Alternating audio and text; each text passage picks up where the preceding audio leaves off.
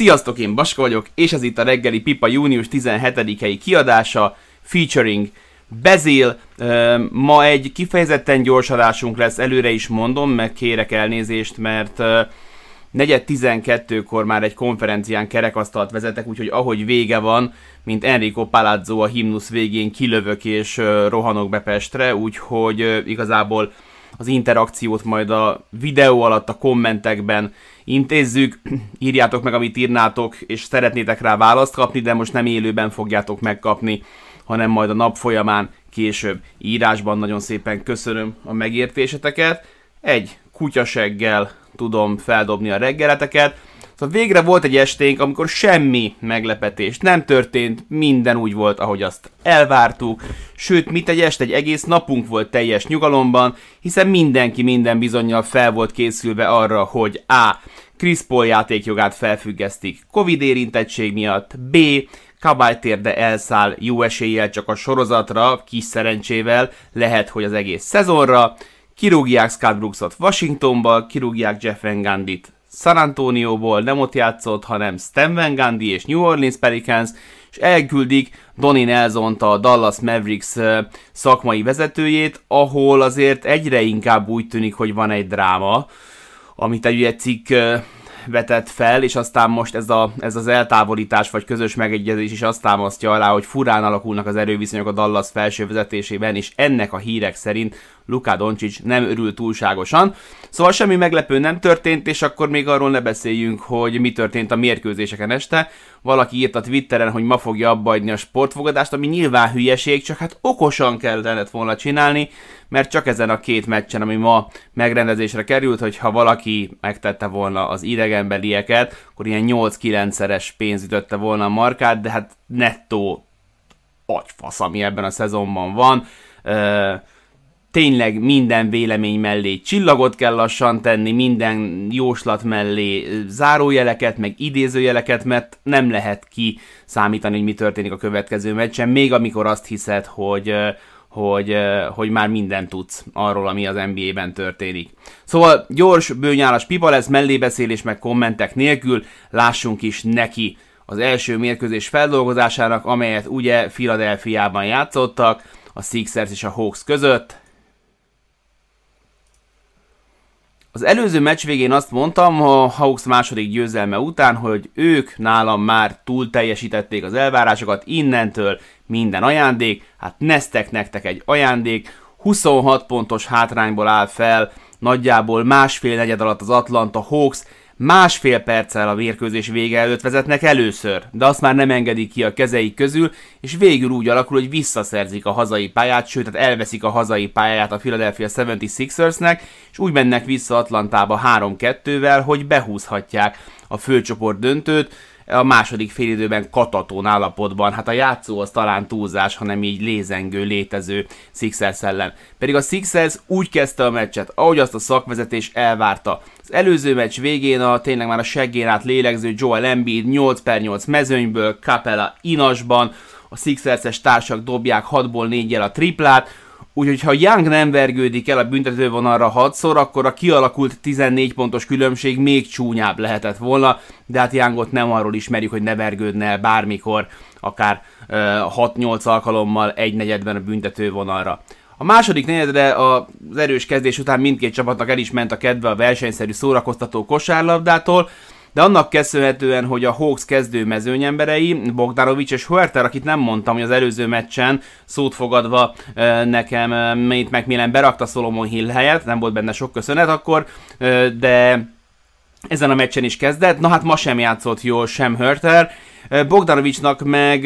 hát nem volt ideje bemelegedni, mert állandóan fal problémákkal küzdött,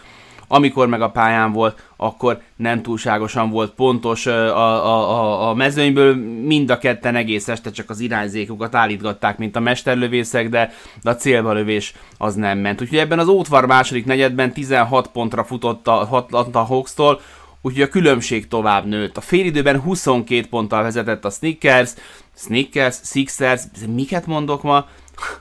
A félidőben 22 ponttal vezetett a Sixers, jéghideg volt mezőnyből a Hawks, és egyszerűen semmi, de semmi jelen nem volt annak, hogy ebből még esetleg meccs lehet. Többen írták Twitteren is, olvastam máshol, és ők fogták, betakaróztak és elmentek aludni, nincs így semmi látnivaló. És aztán lett mert a második félidőre a Sneakers eh, kicsekkolt, és csak a Meszt küldte fel a pályára, letette a lantot, eh, mindenki válaszol magának olyan sportos közhelyet, amit szeretne, ami azt mutatja, hogy egy csapat lélektelenül magát elhagyva játszik egy mérkőzés jelentős részén, azt a fantáziátlan műsort, amit a Sixers az utolsó 24 perc mutatott, nem is tudom, hogy mikor láttam utoljára.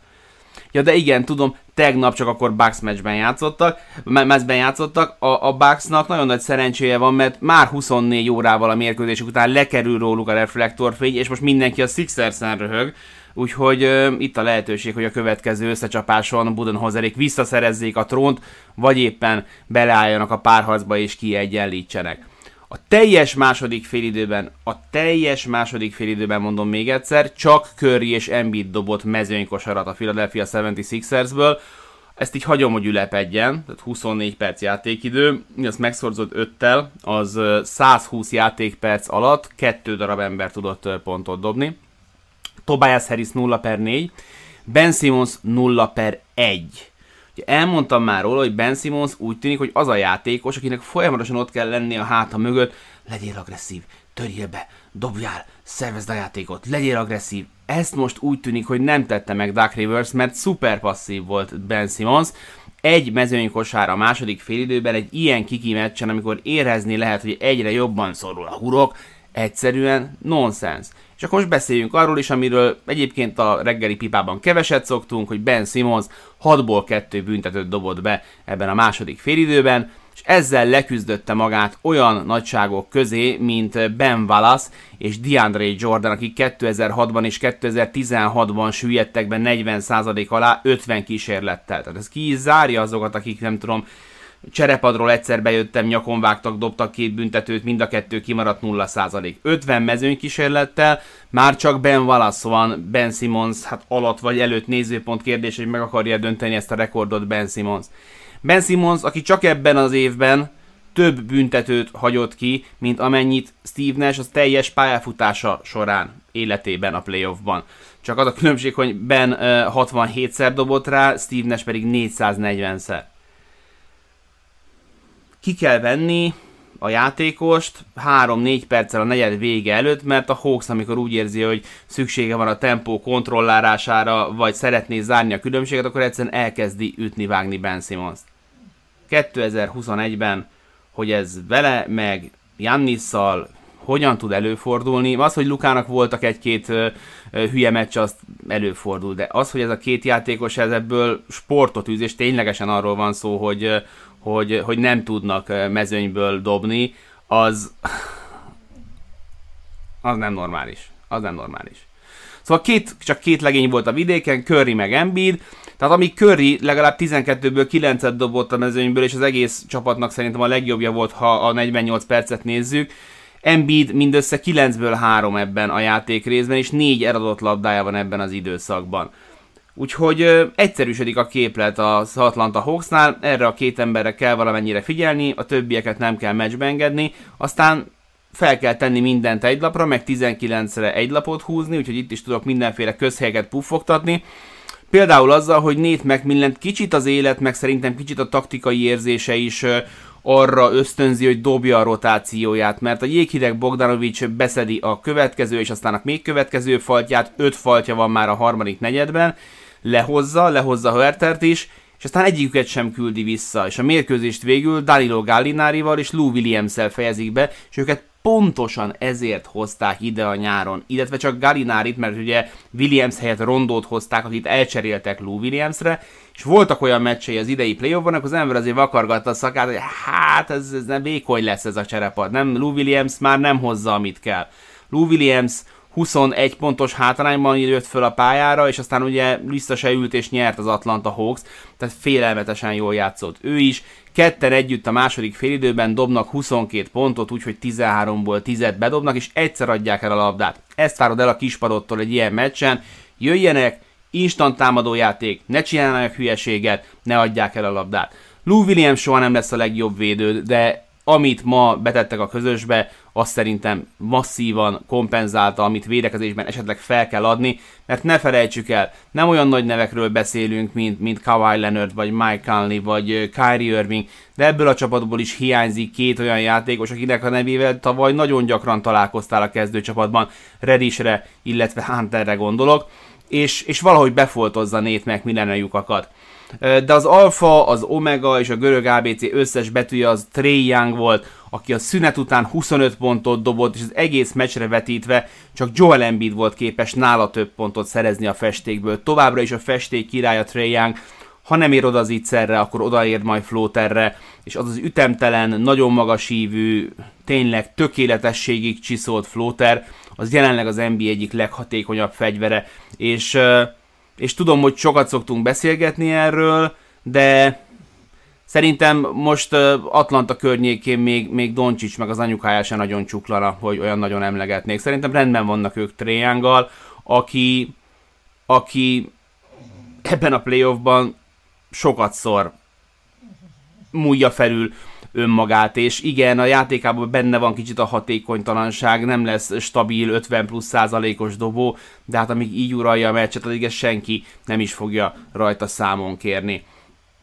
Ha már Joel Embiidről beszéltünk, és arról, hogy Embiiden kívül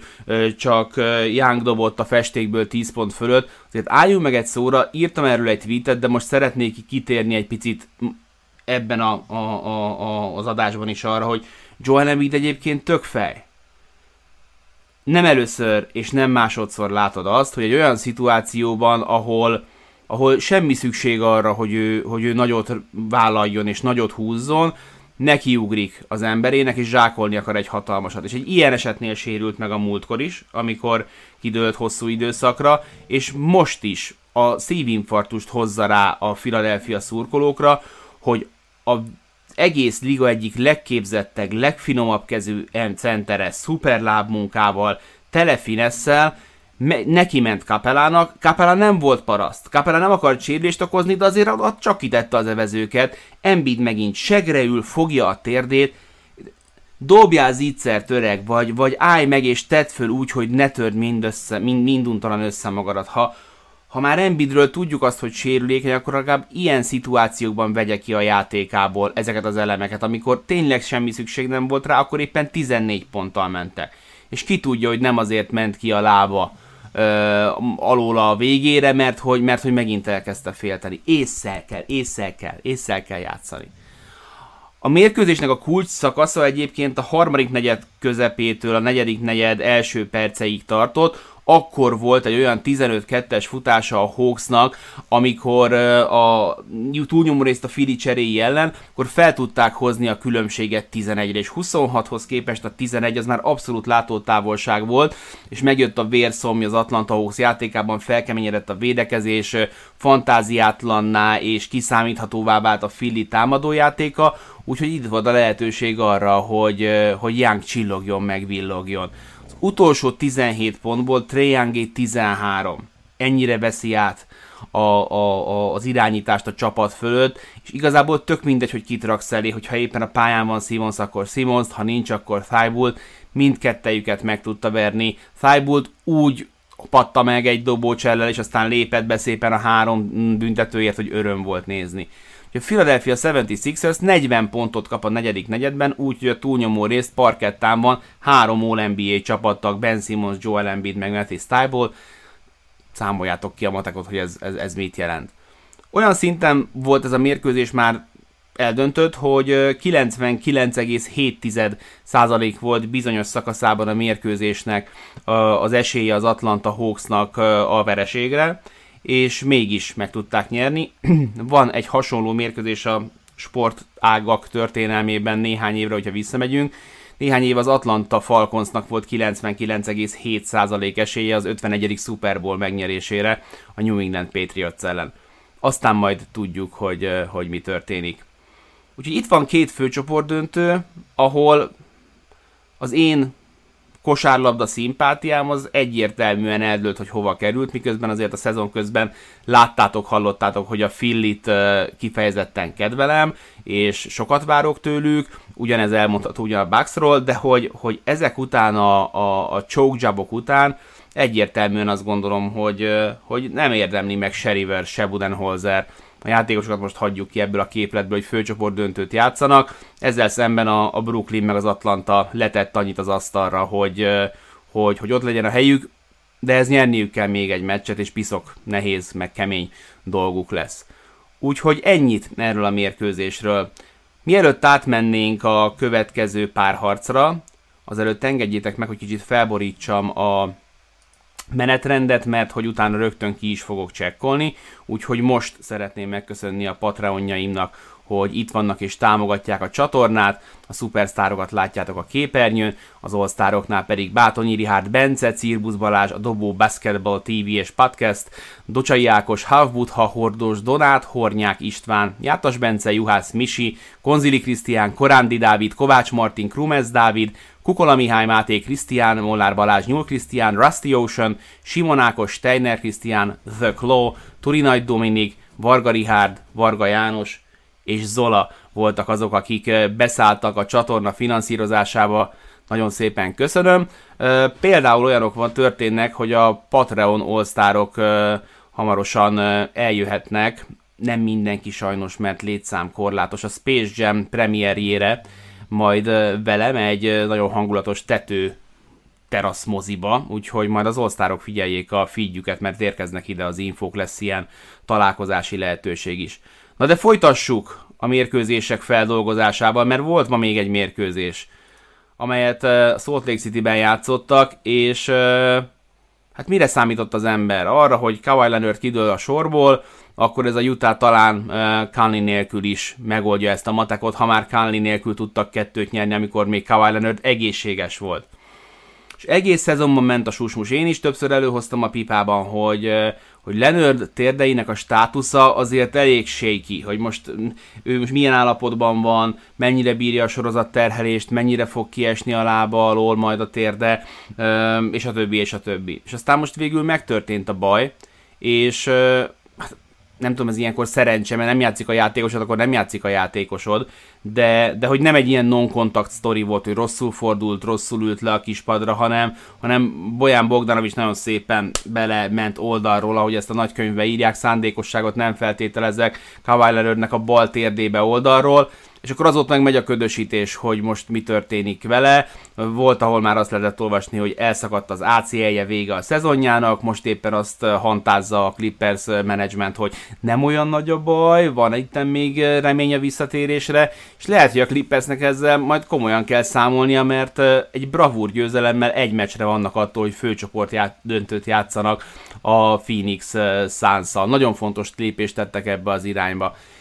Mert minden Los Angeles játékos átérezte a felelősséget, és rátette erre egy lapáttal. Kezdjük Reggie Jacksonnal, aki negyedszerre is 20 pont fölött dob ebben a playoffban, ami szerintem üdítő és meglepetés. Nem lehet róla elég jót mondani ma este, amit a negyedik negyedben vállalt, meg amilyen dobásokat bedobott az utolsó 12 percben, az ember kereste csak az állát és Reggie Jacksonban megkapott mindent a Los Angeles Clippers, amit a Los Angeles Lakers hit, hogy Dennis Schröderben fog megkapni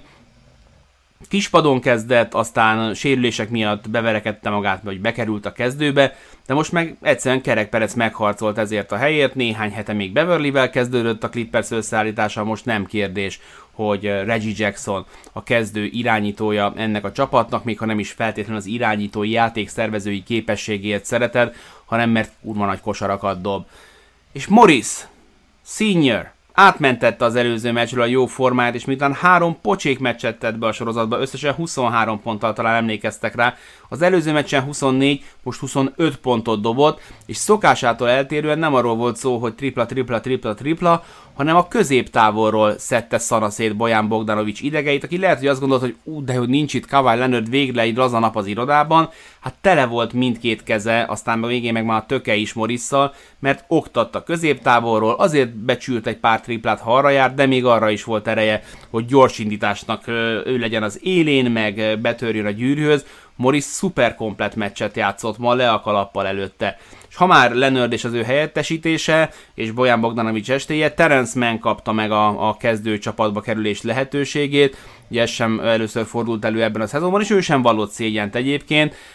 sőt, hát a végén egy akkorát zsákolt Rudy Goberrel megküzdöttek, mint férfi a férfival 3 méter 15 centi magasan, és Terence Mann jött ki jól a buliból. De ami még érdekesebb, hogy feltűnt ebben a párharcban először Rajon Rondo, akire azt gondoltam, hogy már nem fog, és itt valami hatalmas beef van a háttérben, Hát ha volt beef, akkor kibékültek, lehet, hogy valami kis sérüléssel küzdött Rajon Rondo, de itt volt ezen a mai meccsen a sorozatban. 9 percet játszott, nem váltotta meg a világot, de mindenképpen jó látni azt, hogy van egyel több variációs lehetősége Tiron Lu-nak ebben a sorozatban, amíg nem tér vissza Leonard, és Tiron Lu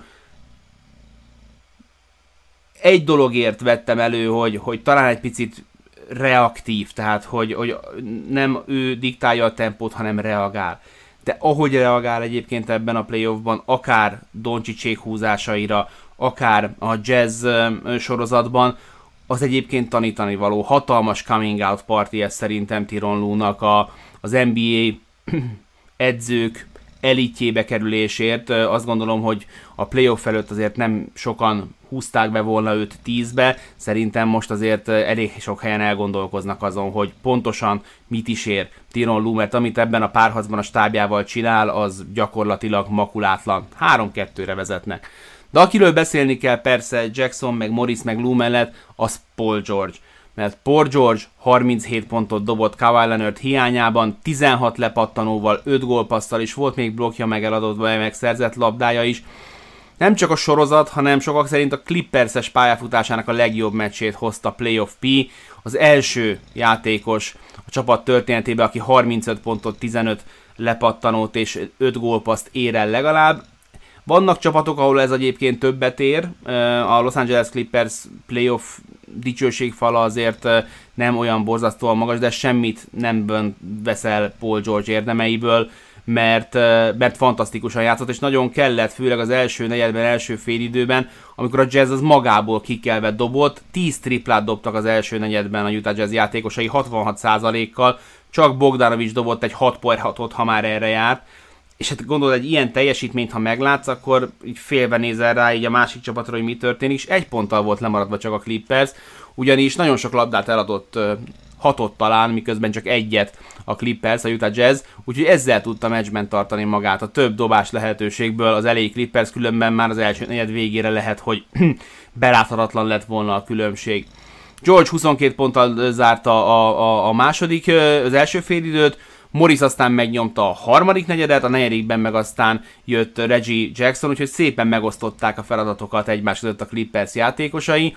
A kulcsfontosságú játékrész itt is a negyedik negyed volt, ahol ugye az elsőben nem engedték lerázni magukat, a másodikban tartották, a harmadikban viszont el tudtak húzni, és 14 pontot tudtak ráverni arra a Utah Jazzre, aki hirtelen jéghideg lett. Ha kivesszük a képletből a harmadik negyedben Gobernek a három pöci zsákját, meg pöciét, tehát amit itt tényleg a mások dobásából ö, kukázott ki, akkor a csapat rajta kívül dobott egy 3 per 18-at mezőnyből a harmadik negyedben, ami 17 százalék. Tehát